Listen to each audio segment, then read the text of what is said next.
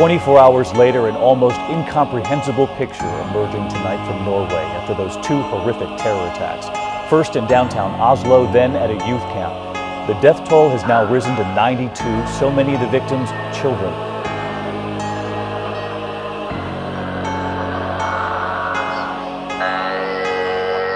Namen Gottes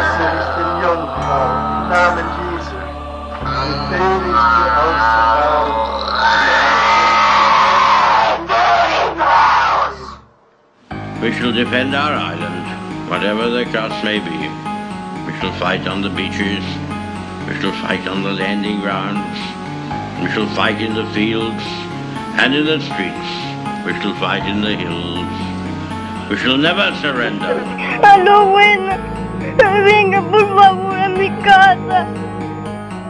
Es que mi mamá está peleando. Por eso no Terror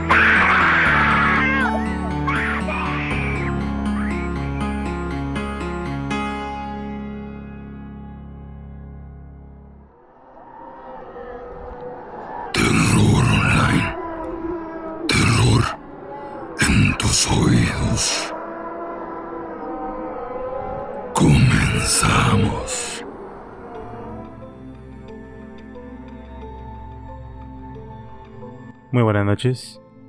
Bienvenidos a este nuevo capítulo del podcast Terror Online, donde estaremos hablando de temas interesantes relacionados con lo paranormal, lo oculto y todo aquello que por las noches no nos deja dormir. El día de hoy hablaremos de un evento que quedó marcado en la historia, porque no todo lo tenebroso viene de la mente de un solo hombre, mujer o niño. A veces el peor lado del ser humano viene cuando las personas incorrectas se conocen.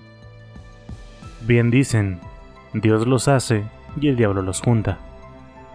La historia de esta semana es el vivo ejemplo de esto, y además nos hace pensar que tal vez todos tenemos el potencial de convertirnos en la escoria de la humanidad. Tal vez lo que necesitamos es el empujón correcto, la motivación indicada para lanzarnos en un vórtice de malas decisiones. Todo obviamente acompañado de la falsa aceptación y secundados por otros que se dejan llevar por la ola. ¿Cuántos de nosotros no hemos ido alguna vez a un concierto o escuchado una canción en una fiesta de un género que no nos gusta?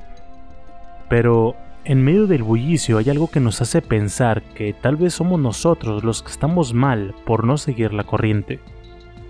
Así poco a poco comenzamos a encontrar el ritmo y terminamos bailando. ¿Cuántos alborotos y linchamientos no han comenzado así?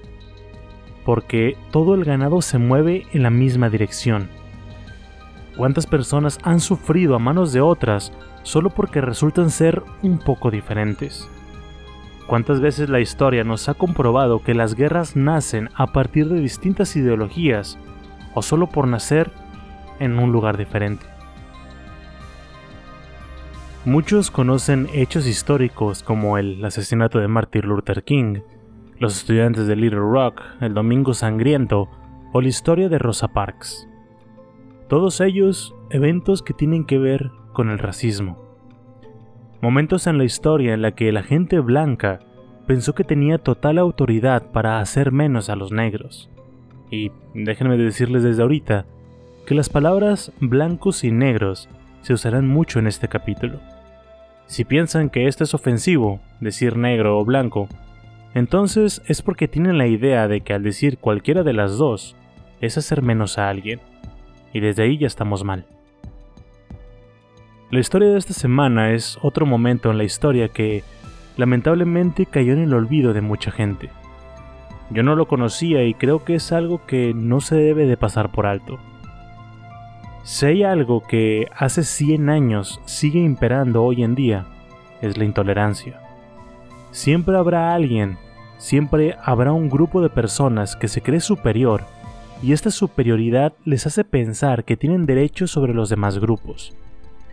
Ahora, ¿qué pasa cuando alguien que se cree superior ve amenazada ese falso sentimiento por quienes más desprecia? ¿Qué sucede cuando la envidia y el odio se toman de la mano para potenciar estas inseguridades. Esa es la historia del día de hoy. El Dores Héctor Makochi recuerda las palabras exactas de su madre ese día. El Dores, despierta, tenemos que irnos. Los blancos están matando a todos los negros. El día era el primero de junio de 1921. El Doris, sin saber qué estaba pasando, le preguntó a su madre, ¿Blancos? ¿Matando negros? El Doris nunca había tenido razón para temerles. Cada mañana desde que tenía memoria, su padre salía de la casa, caminaba hacia el sur saliendo del vecindario en donde vivían, llamado Greenwood.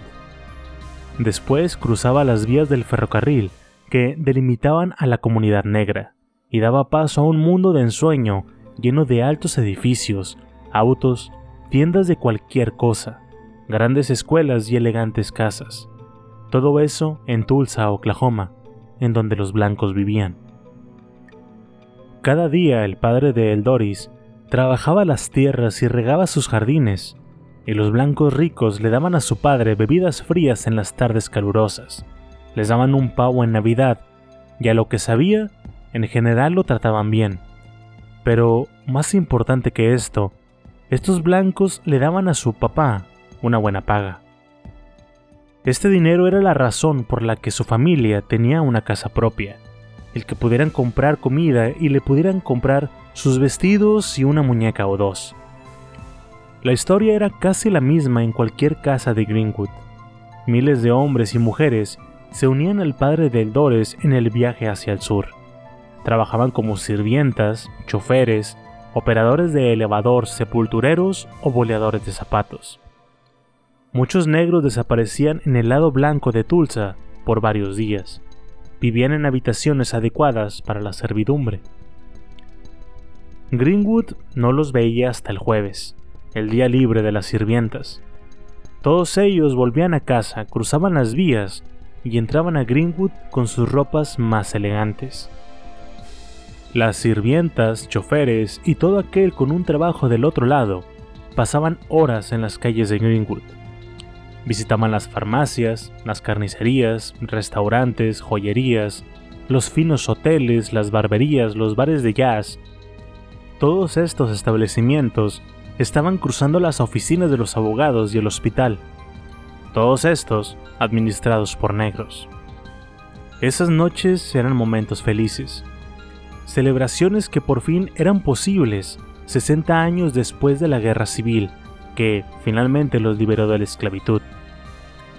En esas noches de jueves en particular, los negros podían olvidarse de los altos edificios, autos elegantes y las grandes casas que les pertenecían a los blancos al sur de las vías.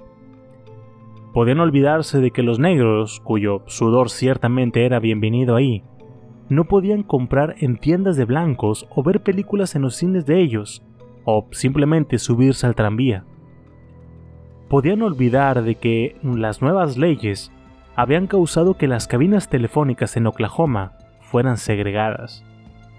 Podían olvidarse de que los blancos tenían más grandes y mejores escuelas o los más recientes libros de textos para sus hijos. Podían pasar por alto todas estas cosas por la promesa de esos jueves por la noche, porque los negros de Greenwood, probablemente más que los negros de cualquier otra parte de la nación, tenían todo lo que podían necesitar en el lado norte de las vías. Más allá de Chicago, los negros decían que Greenwood, la comunidad negra de Tulsa, era la cima más alta para la gente de su raza. Una ciudad dentro de otra que sería recordada en las décadas siguientes como el Wall Street negro de América. Pero entonces, el 1 de junio de 1921, todo eso se desintegró con las palabras que Eldores había escuchado de su madre. Los blancos están matando a los de color. Cuando salieron de la casa, lo primero que escucharon fue una ráfaga de balas que caían desde el cielo como lluvia. Eldores y su familia buscaron refugio en un gallinero y al entrar, fueron recibidos por otros negros que ya estaban escondiéndose ahí. Una gran cantidad de negros se dirigían al norte tratando de salir de Greenwood. Algunos, aún en sus bates de dormir, habían sido sacados de sus casas en la mitad de la noche por una turba de blancos que llevaban como grito de guerra, salgan de ahí negros, salgan de ahí o mueran. Así que muchos salían de sus casas sin zapatos ni calcetines.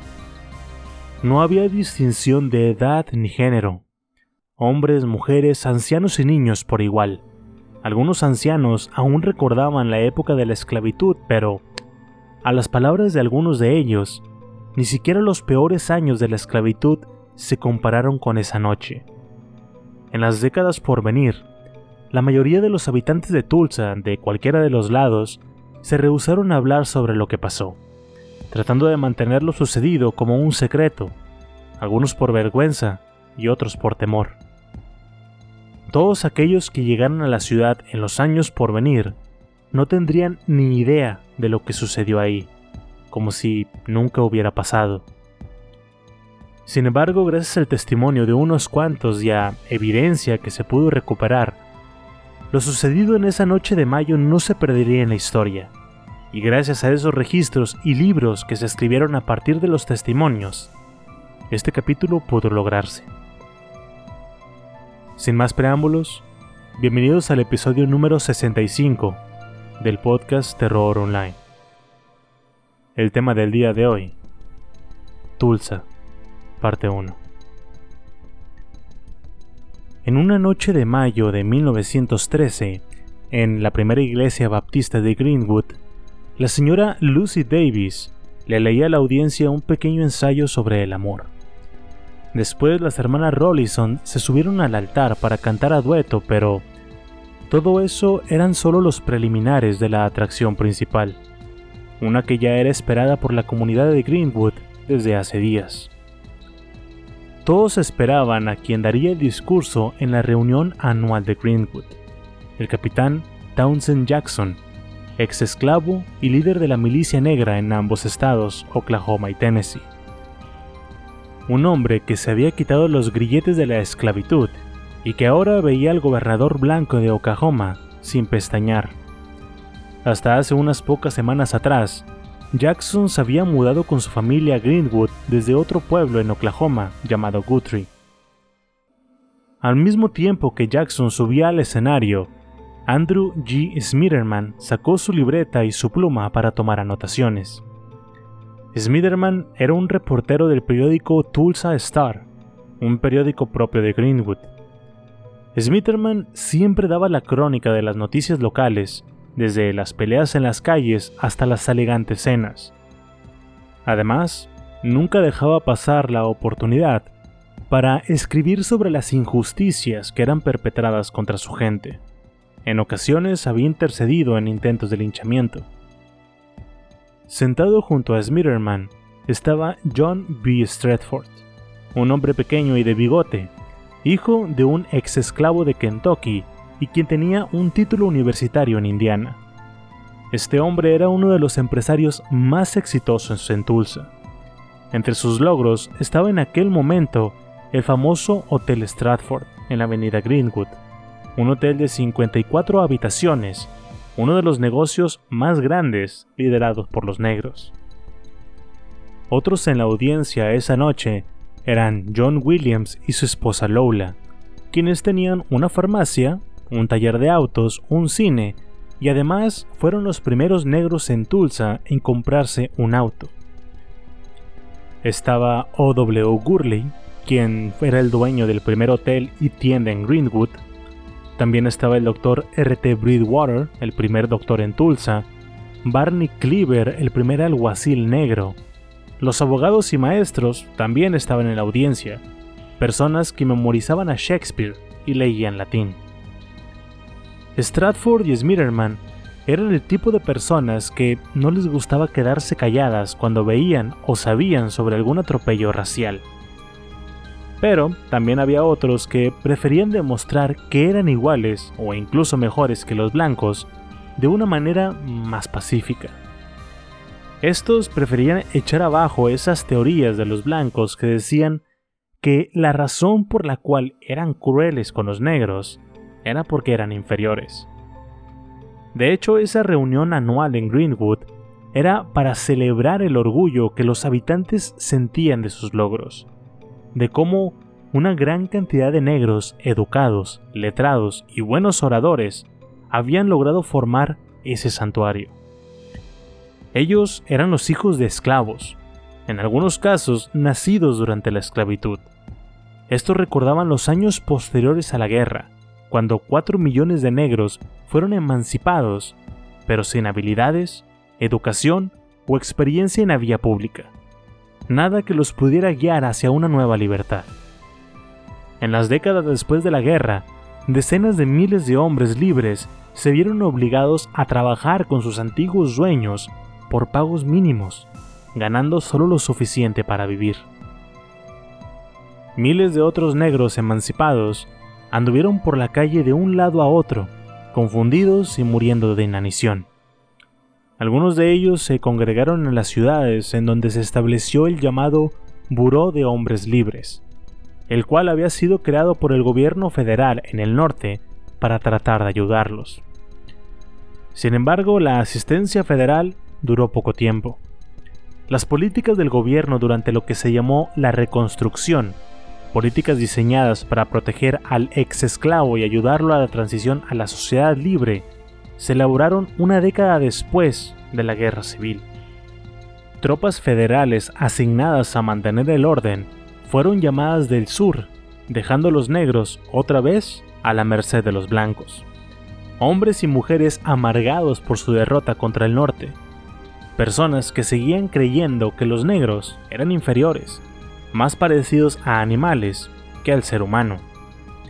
Así que, cuando el norte miró hacia otro lado, las legislaturas de los blancos del sur se aseguraron de que los negros no pudieran participar en la democracia. Estado tras estado, adoptaron estas políticas que agregaban requerimientos estúpidos que los negros no tenían forma de cumplir. Uno de ellos, por ejemplo, eran preguntas tan absurdas como ¿cuántas ventanas tiene la Casa Blanca? Si no contestaban bien, no podían votar. En los años después de la Guerra Civil, miles de ex soldados se unieron al Ku Klux Klan y comenzaron el reino de terror y muerte contra los negros y sus simpatizantes en el sur.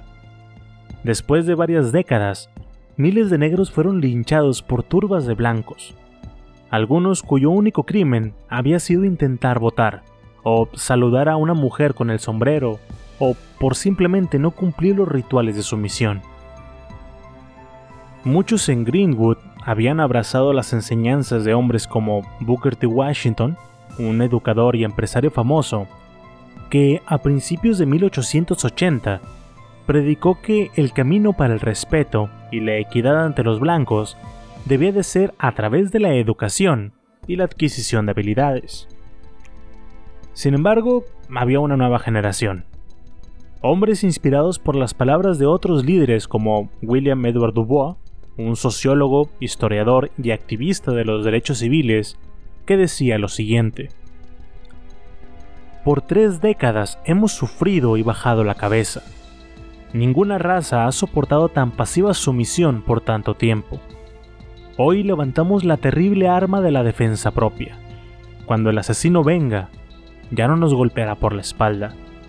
Cuando los linchadores armados se reúnan, nosotros también nos debemos reunir y armarnos. Cuando la turba se mueva, nosotros debemos defendernos con palos, mazos y armas. Jackson, quien era de la vieja escuela, dio su discurso. En él habló sobre cómo la educación, los modales y las habilidades empoderarían a su raza y podrían finalmente cerrar la brecha que había con los blancos. Usó de ejemplo a su propio hijo, un respetado doctor que era solicitado por ambos, blancos y negros por igual. El discurso, sin embargo, fue una decepción para muchos de los habitantes de Greenwood. Ellos sabían que ningún logro de los negros aplacaría el odio de los blancos. Ninguno de los presentes podía creer en la fe que Jackson tenía en sus palabras, sobre todo después de haber experimentado de primera mano la realidad del odio racial. De hecho, en una ocasión casi lo mataban. Su historia comenzó un día en 1889. cuando Townsend Jackson compró un cigarro en una tienda de blancos. Para ellos, Jackson siempre había sido diferente. Siempre había sido el negro al que no le había quedado claro quién estaba a cargo. Aquel al que había que recordarle los días de la esclavitud. Después de obtener su libertad, Jackson se había mudado a Memphis, y de ahí, gracias a la correspondencia, pudo encontrar a su madre que vivía en Trenton. Después de reunirse con ella, Jackson volvió a Memphis, en donde encontró un trabajo como camarero en un hotel llamado Gallosa. La nueva servidumbre de Jackson fue breve. Otro mesero negro le enseñó a leer, y esto le permitió ir a la escuela nocturna para estudiar matemáticas, historia, literatura y latín. La ciudad de Memphis, cuya población después de la guerra civil era la mitad negra, permitía que cualquier tipo de comercio montado por ellos floreciera.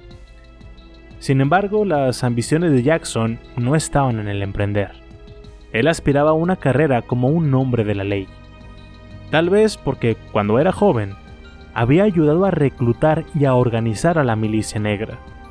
En 1878, fue Jackson y sus oficiales quienes se quedaron atrás para mantener el orden mientras que la policía blanca huyó cuando un brote de fiebre amarilla mató a miles en Memphis.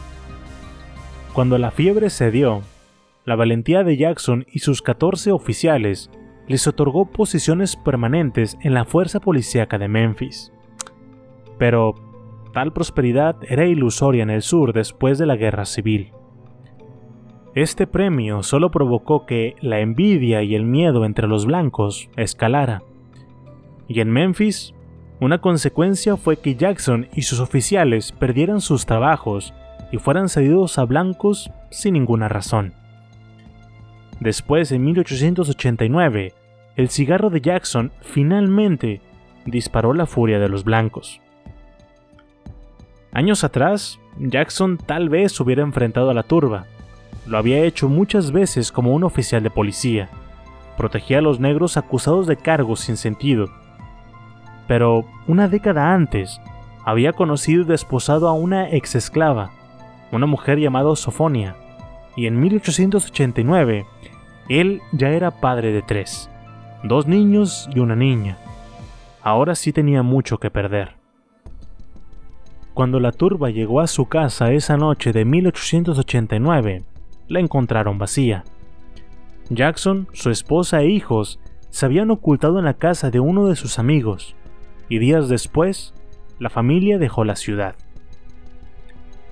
Otra historia comienza el 22 de abril de 1889, cuando las tropas de la caballería de Estados Unidos dispararon sus armas al aire iniciando el ataque hacia las tierras salvajes del sur, que, hasta ese momento, habían pertenecido a los indios. A partir de ahí, comenzó la llamada Great Land Rush de 1889, que años después se convertiría en el estado de Oklahoma.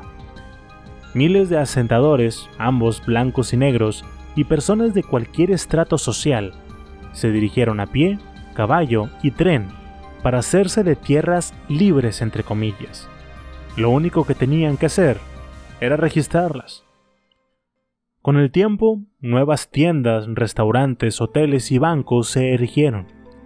A pocos meses después de todo esto, en el nuevo pueblo de Guthrie había 16 barberías, 16 herreros, 2 cigarreras, 7 tiendas de abarrotes, 15 hoteles, trabajaban 81 abogados, 19 farmacéuticos, 5 fotógrafos, 39 doctores, había 40 restaurantes, 6 bancos y 5 periódicos, y al menos un carcelero, el capitán Townsend Jackson un gran porcentaje de todos aquellos que llegaron al lugar eran negros. Sin embargo, ya fueran blancos o negros, ninguno estaba muy enfocado en el color de su vecino. Todos estaban más preocupados por las promesas de la riqueza instantánea. De hecho, muchos negros asumieron posiciones importantes en el nuevo gobierno de Guthrie, y Townsend Jackson fue uno que llenó esos vacíos. Además de su trabajo como carcelero, fue elegido como justiciero de la paz. Con los años, después formó parte de la fuerza policíaca de Guthrie y, al igual que en Memphis, organizó la primera milicia negra de ese territorio. Después de que el lugar fuera declarado estado, el gobernador blanco de Oklahoma señaló a Jackson para que sirviera como delegado del estado en una importante conferencia nacional por la educación de los negros. Todo se veía muy bien, pero, de nuevo, todo sería pasajero. En 1907, cuando Oklahoma se convirtió en el estado número 46, las legislaturas de segregación de Jim Crow entraron en vigor. Cinco años después, el alcalde de Guthrie le ordenó a Towson Jackson que limitara su labor policíaca a las secciones negras. Jackson prefirió renunciar. Pero nada de esto le bajaba los ánimos a Jackson. Había sobrevivido la esclavitud, la guerra civil y los peligrosos años que le siguieron había hecho que su nombre fuera conocido, primero en Memphis, después en Guthrie. Para ese entonces su hijo ya era doctor. Jackson seguiría creyendo que la forma de triunfar contra el blanco, la forma en la que el odio dejaría de imperar, sería sirviendo a la comunidad y educándose. Él decía, miren lo que está pasando en el pueblo de Tulsa. Jackson había escuchado sobre la prosperidad sin precedentes que los negros estaban viviendo ahí, en donde la comunidad industrial e intelectual de Greenwood se había colocado lejos del alcance de los blancos. Así que, en 1912, Towson Jackson y su familia se subieron al tren una vez más, ahora hacia la tierra prometida de Greenwood. Todo hombre en ese lugar tenía una historia. Barney Cleaver, el alguacil que patrullaba las calles de Greenwood, había trabajado en un barco de vapor que bajaba por el río Ohio. Después comenzó a trabajar en las minas de carbón del oeste de Virginia. Todo antes de que su odisea lo llevara a Oklahoma. El viaje de John Stratford lo había llevado de Kentucky a Ohio, después a Missouri y después a Kansas. El peligro lo había seguido en cada parada. Uno de los reunidos esa noche, llamado Fairchild, tenía una historia similar a la de Jackson. Había escapado de su casa en Arkansas horas antes de que una turba enardecida de blancos apareciera en su puerta. Pero, de todas las historias, la que más refleja la ambición, la suerte y el momento perfecto era la de O.W. Gurley, un hombre que había nacido de ex esclavos el día de Navidad de 1868 y que después se mudó a Alabama. Ahí estudió la escuela pública y trabajó en la granja de su padre. Estudió solo desde una muy temprana edad. Después logró una posición en la oficina postal de Estados Unidos, una posición prohibida para los negros en ese momento, pero a Gurley eso no le importó.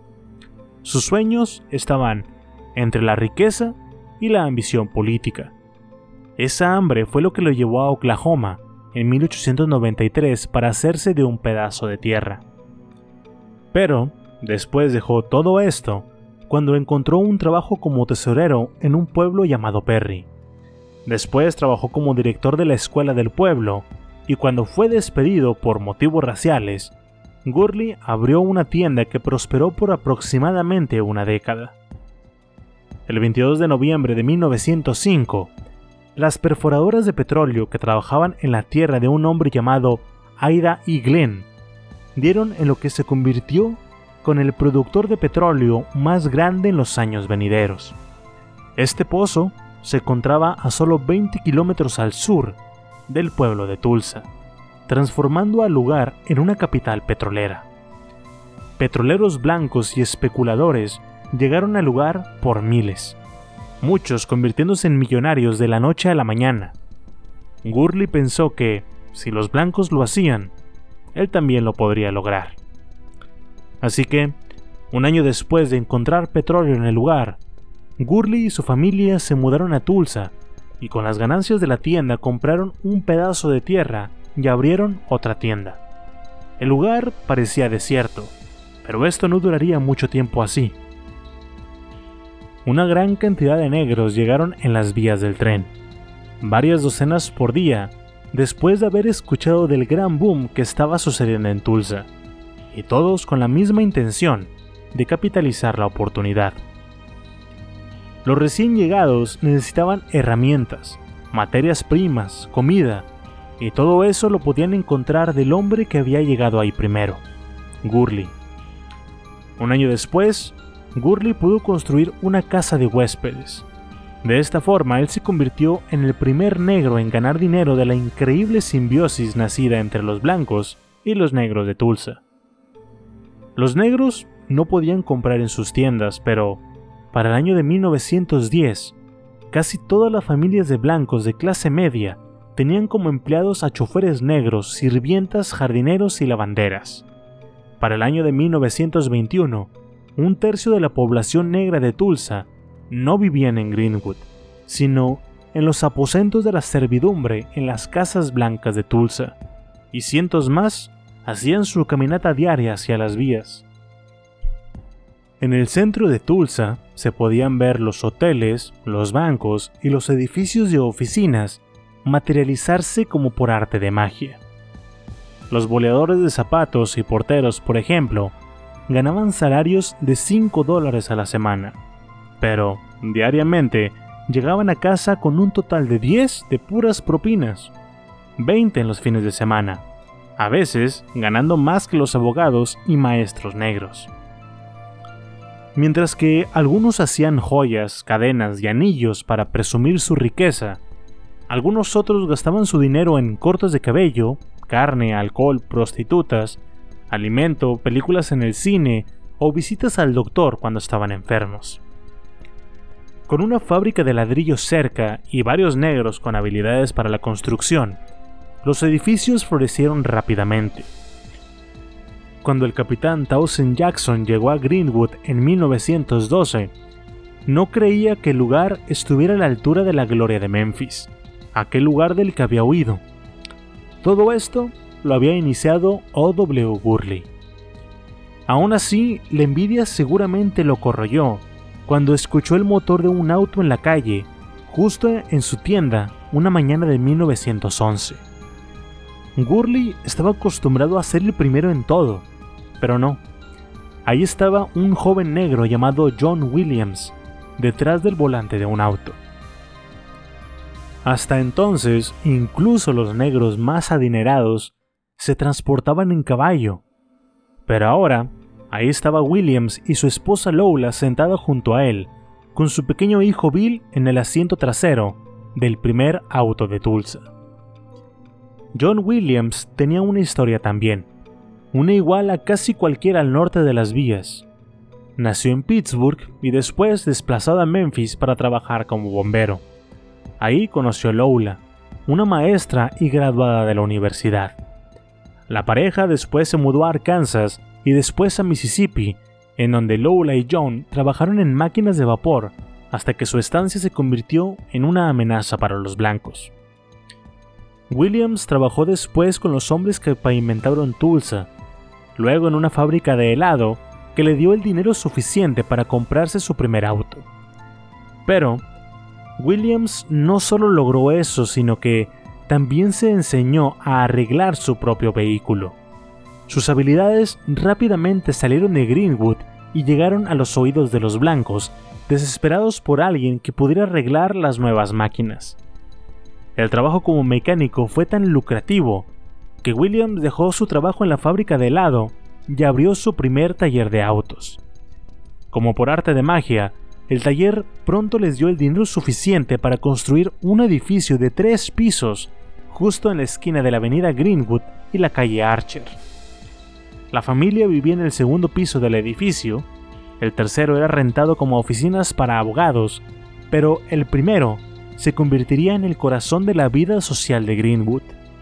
Una repostería, un lugar tan espacioso con una fuente de sodas situada entre 12 mesas con cuatro sillas cada una. El lugar se convirtió en el espacio ideal para las propuestas de matrimonio de muchos en Greenwood un lugar para celebrar. Después de ahí, muchos cruzaban la avenida Greenwood hacia un lugar parecido a un palacio, el cine Dreamland. otra propiedad de los Williams.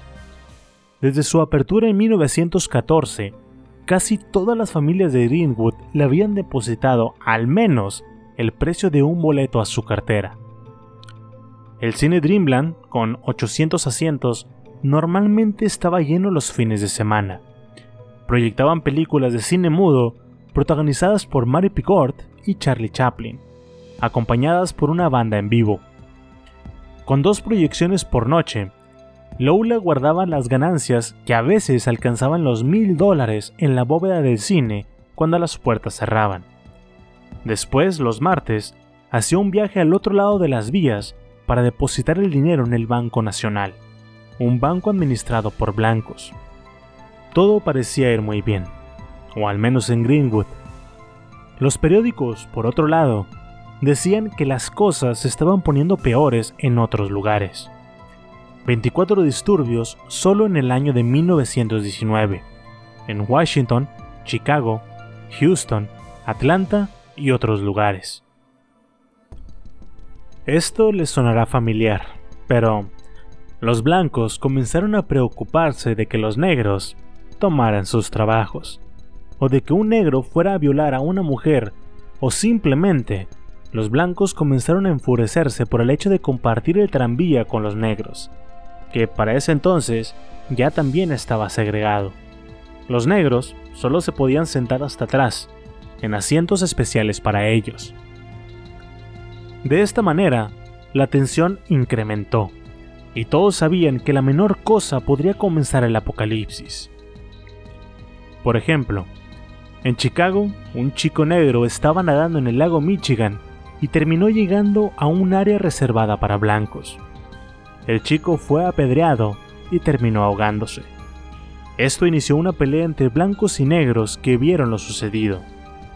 Los negros nunca ganaban estas peleas porque los números siempre estaban en contra de ellos, por lo que el alboroto terminó con docenas de muertos y varias casas incendiadas.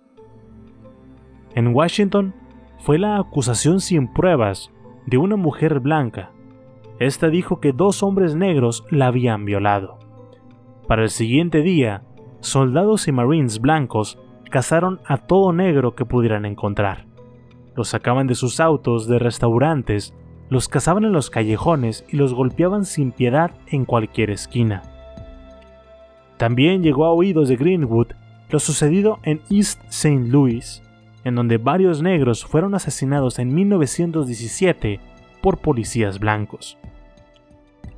El alboroto fue tal que muchos civiles blancos se unieron. Una mujer blanca cortó la garganta de otra mujer negra.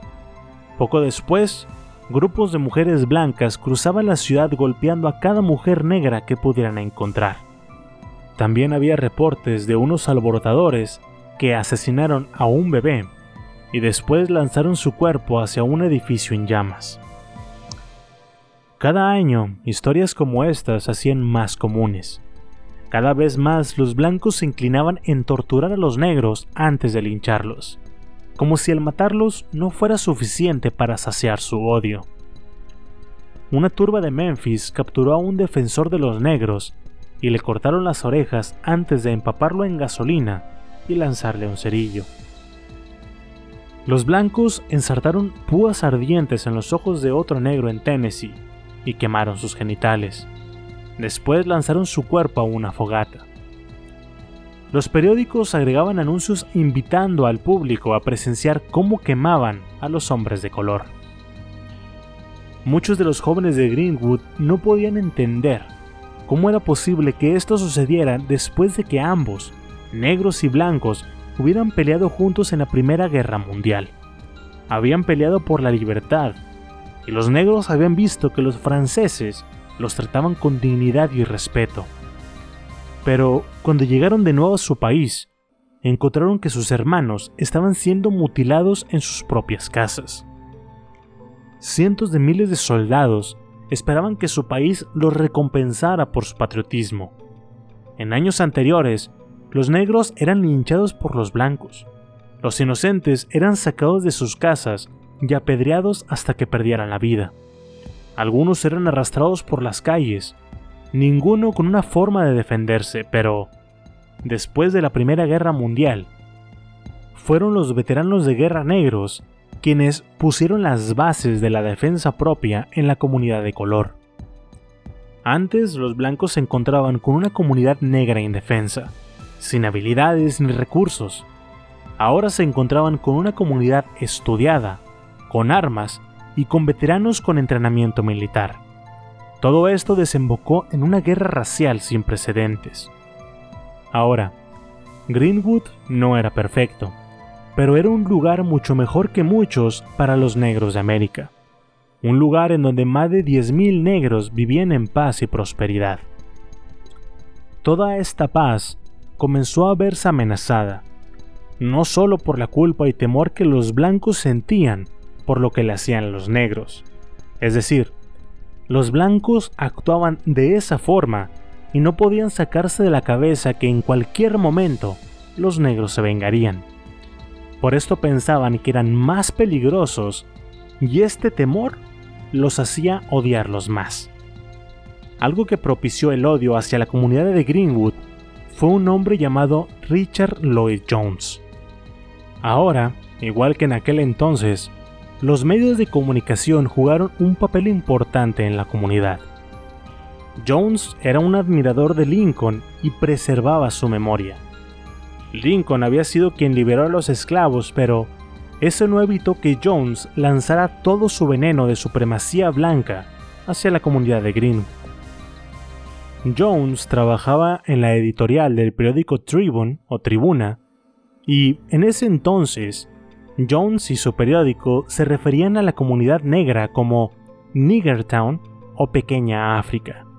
Se referían a Greenwood como una mancha que debía de ser limpiada.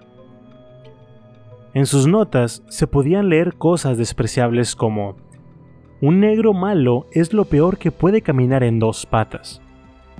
Dale a un mal negro su sorbo de alcohol y un arma y pensará que puede dispararle al mundo. Todo esto lo puedes encontrar en Niggertown. Alcohol, droga, malos negros y armas. Tal vez Jones nunca se enteró de lo que había sucedido en 1871 que el gobierno de Estados Unidos, en aquel entonces dominado por el partido de Lincoln, había baneado a una fraternidad formada después de la guerra civil con el nombre del Ku Klux Klan, declarando las prácticas del clan como ilegales, racistas y terroristas. En 1915, el clan renació en Georgia y en la página principal de la tribuna, el 4 de febrero de 1921, Jones publicó la nota del renacimiento, la nota decía que el nuevo clan tenía la intención de traer de vuelta las memorias de los fundadores originales, aquellos que, según Jones, habían salvado al sur del Imperio Negro. La nota listaba los principios del clan. Entre ellos estaba la supremacía de la raza blanca en los ámbitos sociales, políticos y del gobierno. Jones seguramente sabía que el clan estaba emergiendo en Tulsa.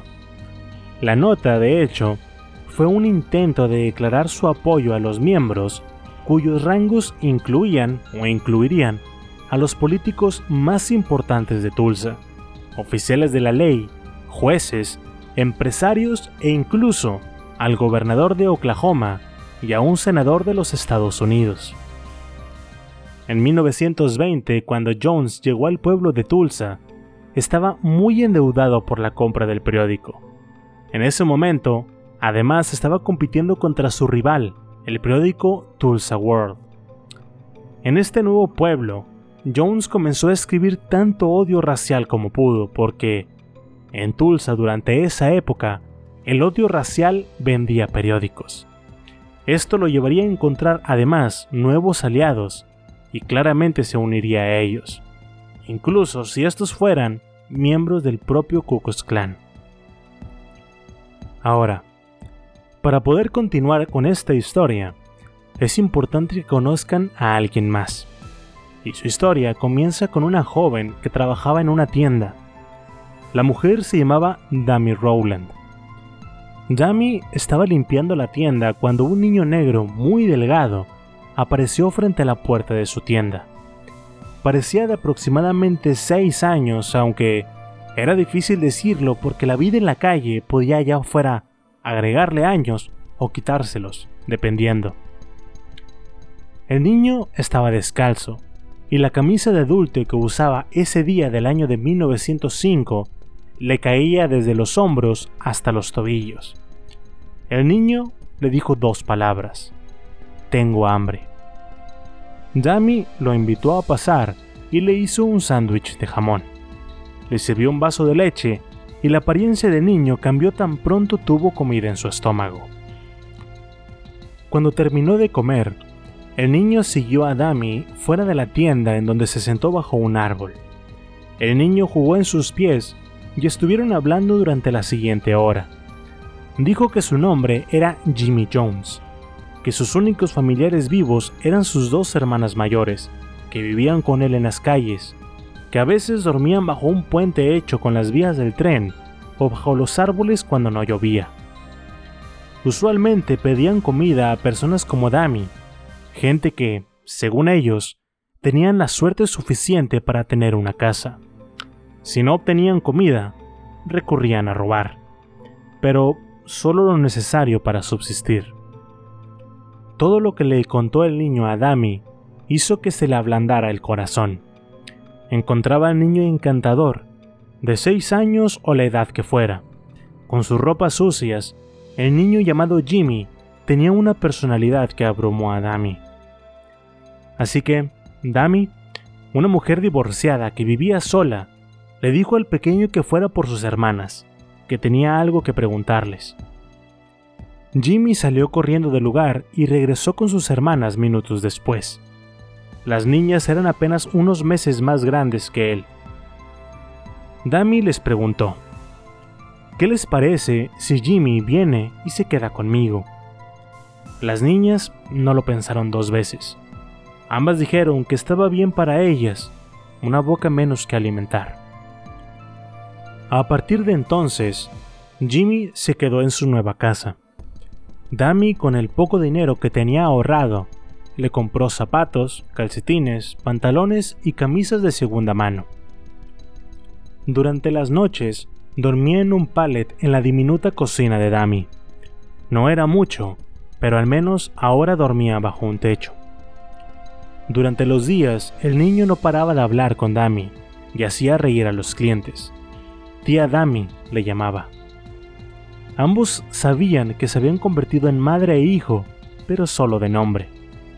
Pronto Dami lo amó tanto como si en verdad le hubiera llevado en su vientre.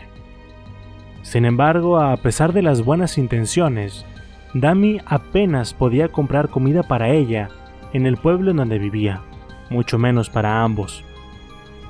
El rumor de que los negros estaban volviendo ricos en Tulsa, a solo 60 kilómetros al norte, le dio los ánimos necesarios para cerrar su tienda y embarcarse como muchos otros a la tierra prometida.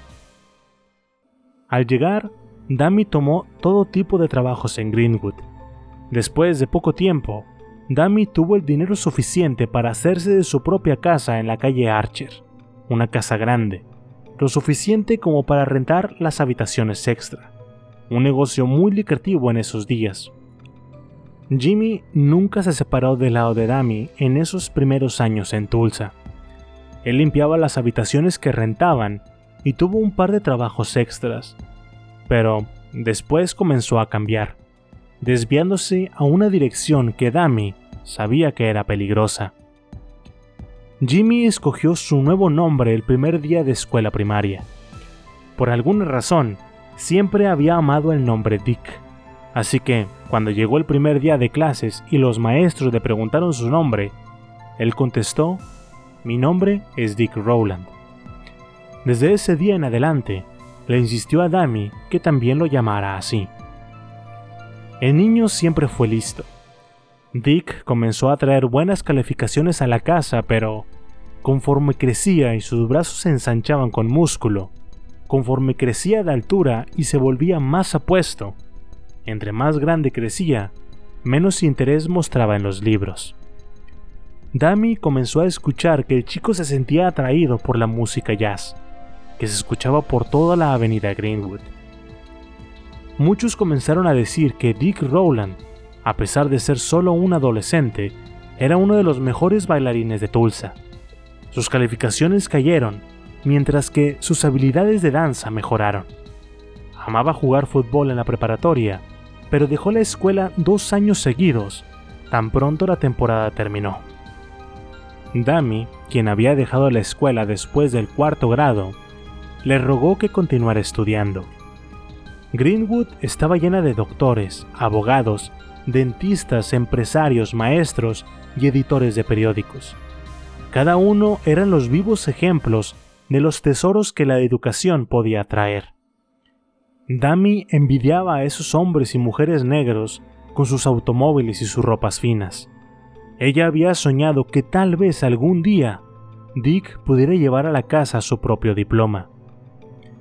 Dami le decía que bien podría convertirse en doctor, algo que sus primeros años la había interesado, pero no le hacía caso.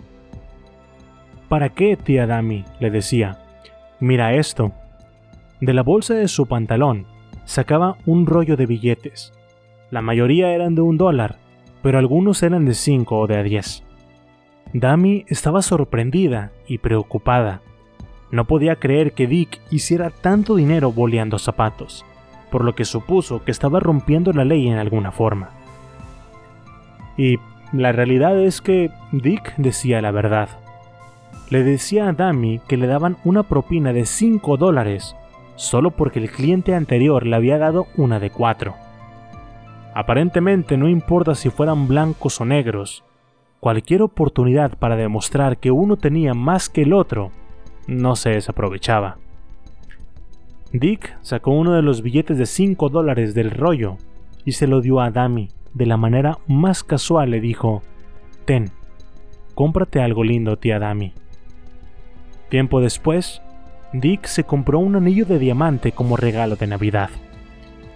A partir de ese momento, sus amigos comenzaron a llamarlo Diamond Dick, lo cual obviamente le agradaba.